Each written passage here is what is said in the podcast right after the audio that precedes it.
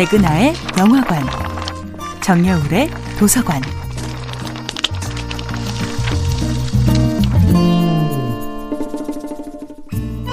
안녕하세요.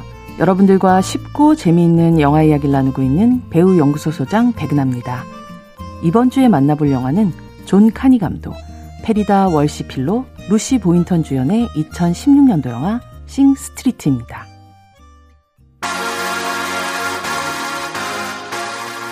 영화 싱 스트리트의 배경은 바야흐로 새로운 스타일의 팝스타와 뮤직비디오가 젊은이들의 심장을 두란두란하게 만들고 마음을 take on me 하던 1985년 아일랜드 더블린입니다.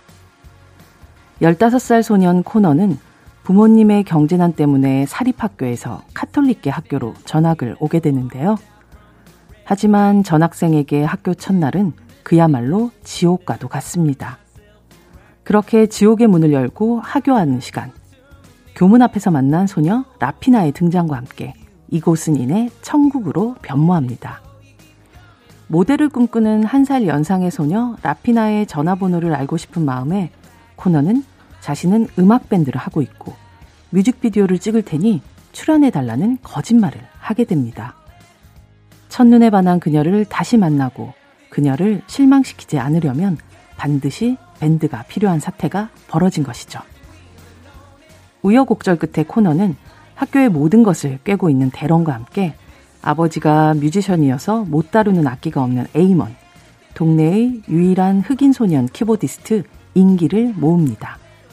그리고 학교 앞 거리의 이름을 따서 싱 스트리트라는 이름의 밴드를 결성하게 되죠. 밴드 싱 스트리트가 추구하는 음악 스타일은 미래파인데요. 즉, 향수에 연연하지 않는 그야말로 뒤돌아보지 않고 앞만 보고 달려가는 음악을 만들겠다는 선언이었죠.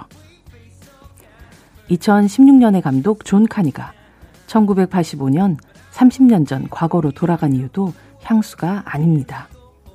그 시절 우리가 사랑했던 소녀에 대한 그리움도 지금보다 그때가 좋았지 않은 기억의 윤색이나 추억팔이도 아닙니다.